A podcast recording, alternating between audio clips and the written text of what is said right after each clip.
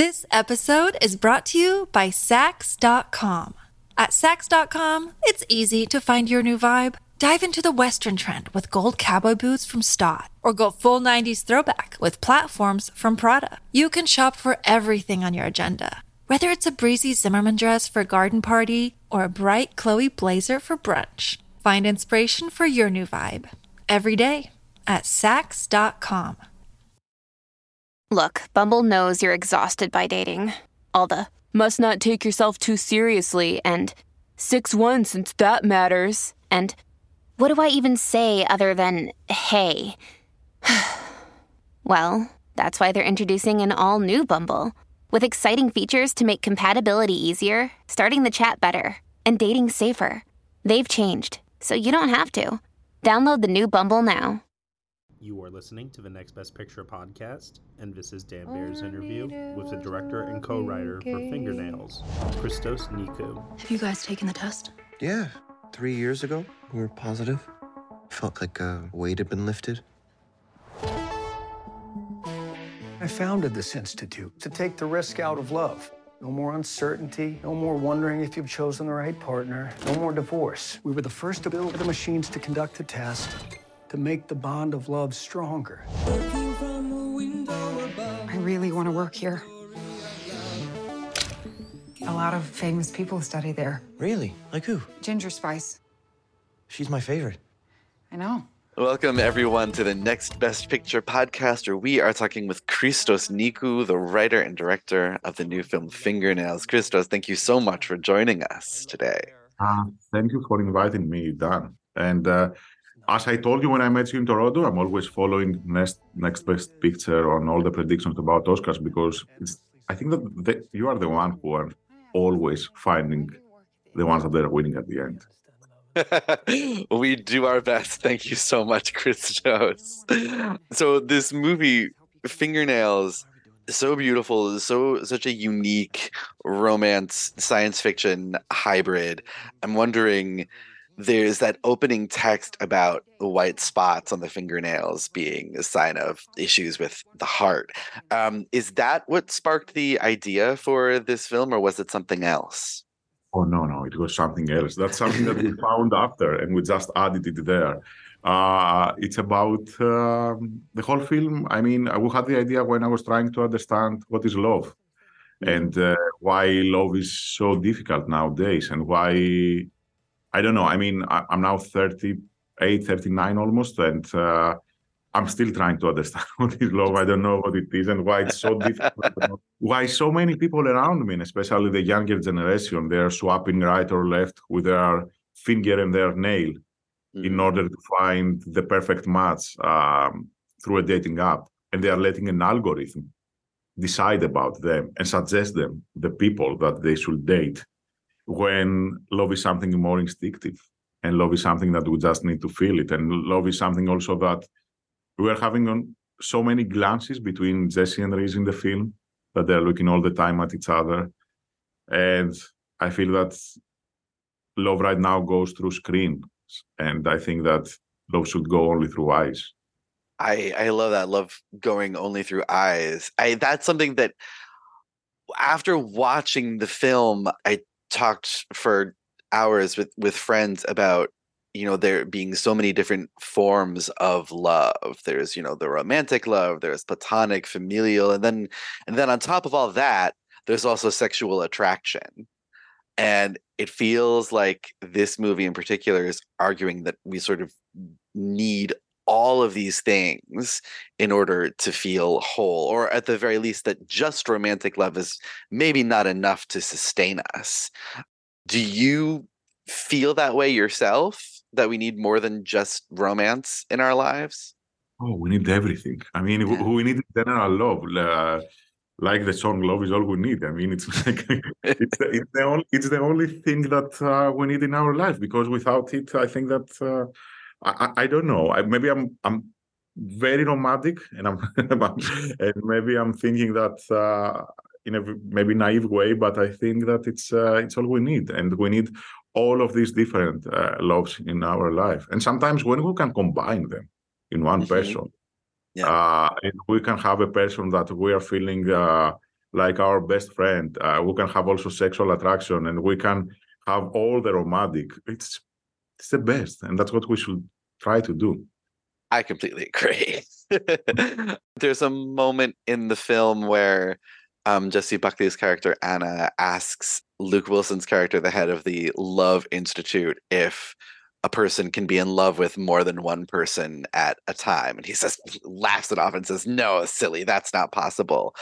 Do you think that we can be in love with more than one person at a time? Or do you think that it's often that we confuse lust with love?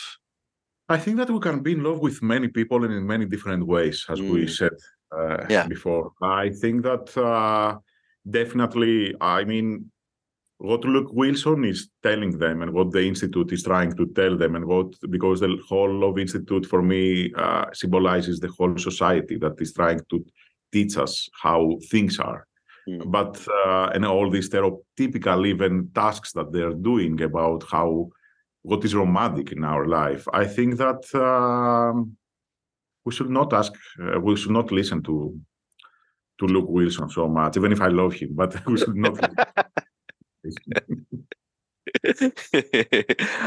One of the things that's so unique about this film is the look of it. We think of, you know, the sci-fi worlds and we sort of think of a darker, more silver, gray, blue color palette. And this has these really warm pinks and browns um, a lot in it. And how did how did you settle on the on that sort of look for the film, that color palette? Um, we shot the film first of all on 35 millimeter. And uh, we try to create something timeless, like the whole film is a little bit timeless because love is also timeless. Mm. And um, uh, we kept even the scratches and everything on film uh, because we wanted to look like an old film. It's like that. I, I feel that it's like a movie that maybe we shot at the end of 90s uh, because the last reference in the movie is uh, um, Notting Hill, where they're watching in the cinema because uh, Hugh Grant is the only guy who knows what is love in this world. I, I, don't know why. I don't know why. Because uh, I don't know if it's because of his uh, hair or because he's talking a little bit. But is it? I, I know that I'm going on something else from what you asked me. But do you think that Notting Hill is a science fiction?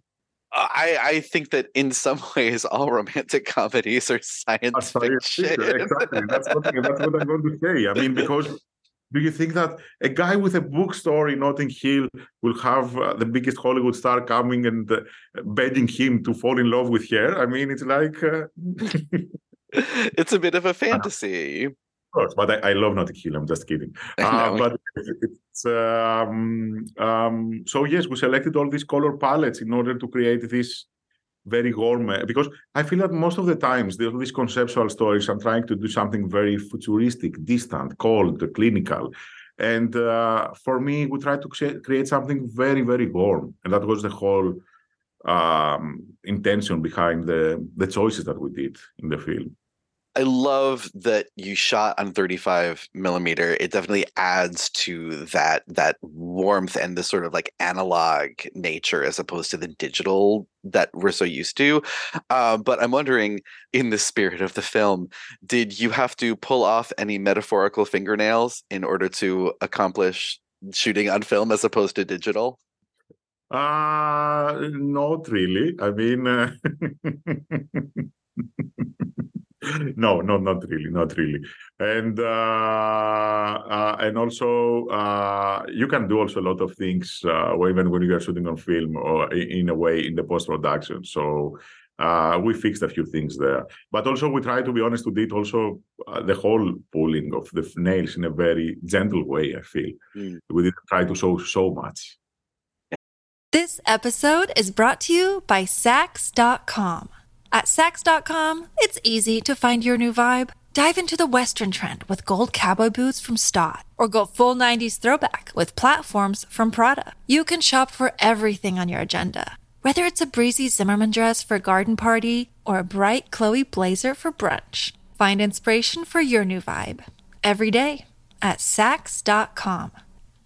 Yeah. Uh, this is also a huge, big step up budget wise from your first film, Apples. Did you find that having a bigger budget, that you approached how you filmed this in any different ways from your first film? Look, definitely. The thing is that um, uh, when you are having a bigger budget, you can also dream a little bit more. Mm. And uh, that was very important for us. I remember that uh, in Apples, they are describing at one point um, a parachute scene that I wanted to shoot, but we didn't have the money. Mm. And right now we're shooting a parachute scene, which is for me a reference to, I don't know if you have ever seen uh, Mauvais Sang by Leos Carax. Yes.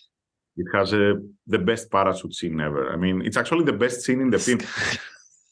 we all love the running scene with uh, Modern Love by David Bowie. hmm but uh, that scene also the parachute scene is very very strong in the film. And uh uh yeah if you could say i i can send it to you on on a link. I mean it's a great, great scene. And uh uh, so yes, you can dream a little bit more, and that's the most important thing when you have a budget like this, because uh, you don't have the limitations that in Apples we couldn't move a lot the camera. We didn't have a grip equipment to move the camera, and in this one, yeah, we we we had so much uh, flexibility on that case. was there anything that because of you know like trying all these things and you're dreaming more was there anything that you did sort of like hit the limit on where you're like oh well we can't do that unfortunately Uh, I mean, more I can say with with a song we couldn't do it because uh, uh, at one point uh, we had uh, uh, a song from Depeche Mode in the film uh, that they were dancing in the party that uh, it cost uh, I think two hundred fifty thousand dollars. It was too much for one song, and we couldn't afford it. So. that that actually is another question that I was going to ask. There are very specific music choices here. You opening with "Total Eclipse of the Heart," um, and you use uh, "Yaz is Only You" several times. Obviously, aside from the Depeche Mode, were were these always the songs that you wanted in the film, or did you have any others that you had to? It's almost uh, Yeah. all of them, all the rest uh, are almost there. I mean, because I, uh, we were, th- that's the good thing also when you're having a bigger budget, uh, that you can have all the songs that uh, uh, you want. I mean, uh, in Apples, I remember we were having, I don't know, have, have you seen Apples, the previous film? Yes, yeah, I loved it. and uh, we're having a scene that um, uh, the main character is uh, dancing the "Let's Twist Again," and uh, on the first draft, uh, it was uh, "Billie Jean" by Michael Jackson, and he was supposed to dance the Moonwalk Kick. Oh, And, uh, but because uh, the budget that we need for that song was more than the whole budget of Apples, uh, we couldn't afford it. So we had to find a, a cheaper solution. Uh, so I always love to write all the songs at the script, and this time we kept almost all of them, so it was really great. That's fantastic. It's always nice when you're able to really see that that vision all the way through. We're coming up on almost the end of our time, and one of the things that I really loved in this movie, this concept that this machine that can test for the true love, it will not just tell you if you are a 100% love match, but it will also tell if you the 0% or if one of the the couple, one of the people in the couple is in love and the other isn't, but it can't tell you which one. And I'm wondering which result do you think is the worst to receive? I think that the worst to receive is probably the fifty percent. Uh, Mhm. I that was. I think that's the one that creates the more doubt, because you don't know if it's you or the other person. Mhm. And uh, even if, I mean, I don't believe in the result of the test. I don't believe in all these numbers. I don't But uh, I think that for the characters in the movie, the worst one is the 50% because it creates all this doubt. And um maybe, maybe I'm not saying that because for the people that haven't seen the movie, maybe we will see at one point the 50% in the movie. Mm-hmm. I it's really it creates a lot of drama with the the scenes where they do do the test because I y- you're constantly trying to figure well what what does what would it mean for them what would any of these results mean for them and especially when they you know when they go to redo the test when they're already when they've already gotten a positive test. Did you ever consider, you know, making because I think all of the couples that we see that redo the test, they all it always reaffirms their love for each other. Did you ever consider having any of that those second results be a zero or fifty percent when you were writing this? Uh no, no. We try to to keep it like this. I mean, uh, we didn't want to. uh, There was a point that we were thinking for uh, the their friends uh, that they're doing it, and it's again 100 and at one point to have maybe zero, and they're taking a divorce, and so also that side. Uh, but from the other hand, we felt that it's it's better to be like this, and also somehow for me, all these uh, these results are they in love certificate that they're taking uh, when they are succeed where they're succeeding and they're taking this 100% uh, in love certification at the end it's about it's almost like wedding like a marriage like how we're putting uh, on our finger a ring uh, in order to to tell to the world that uh, we are in love but actually love is not something that you have to prove but it's something that you need to work and you need to work on it every day, like Jessie says in one of her lines uh, when she's having the argument with uh, uh, Jeremy. And um, um, and I think that's what we need, and we need to to fight for a little bit more. You're absolutely right. And I think that's a beautiful message to take away from the film. And that is all the time we have, Christos. Thank you so much for joining us. Before we go, one last question the question that has been eating at my mind ever since I saw this movie. Who is your favorite Spice Girl? Ah, that's a great question because I I never, never, never, never, never, never hear in my life Spice Girls, and I don't know, but I never, Never. never. I was very young on that time when they had the first, uh, the first music video. If you remember how it's called, uh, the one that- wannabe. Yes, yes, the one that they were running.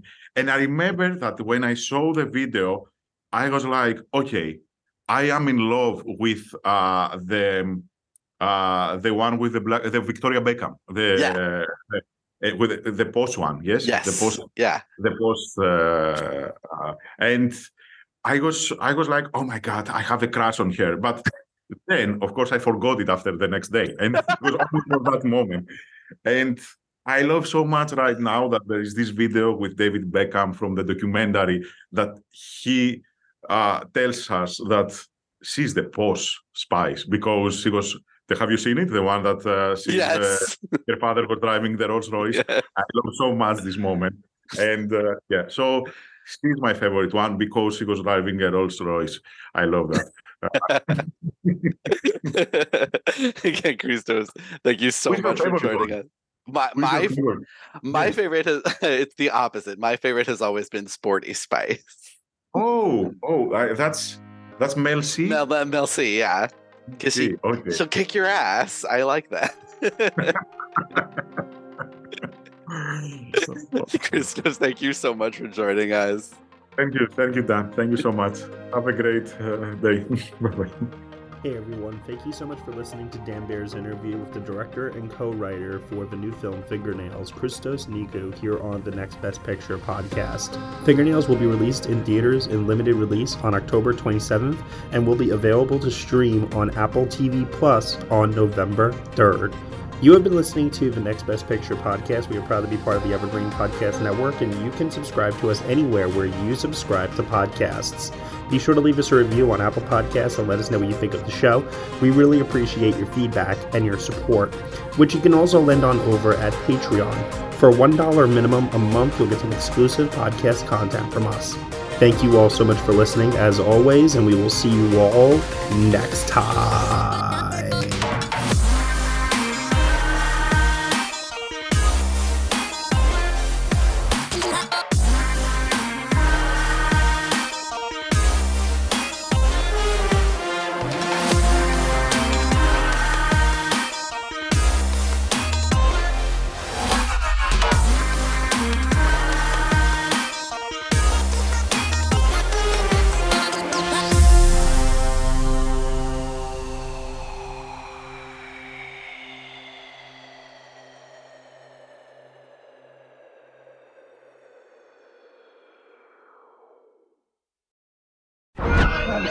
You've watched them in unforgettable adventures, love affairs, and tragedies. Now it's time to hear their own remarkable stories. From the makers of Death of a Rock Star and Death of a Sports Star, this is Death Ready of a Film Star. and action. Starring Heath Ledger, Marilyn Monroe, Chadwick Boseman, Robin Williams, Carrie Fisher, and Bruce Lee. Search for Death of a Film Star in your podcast app. You've seen them tell stories. Now it's time to tell theirs.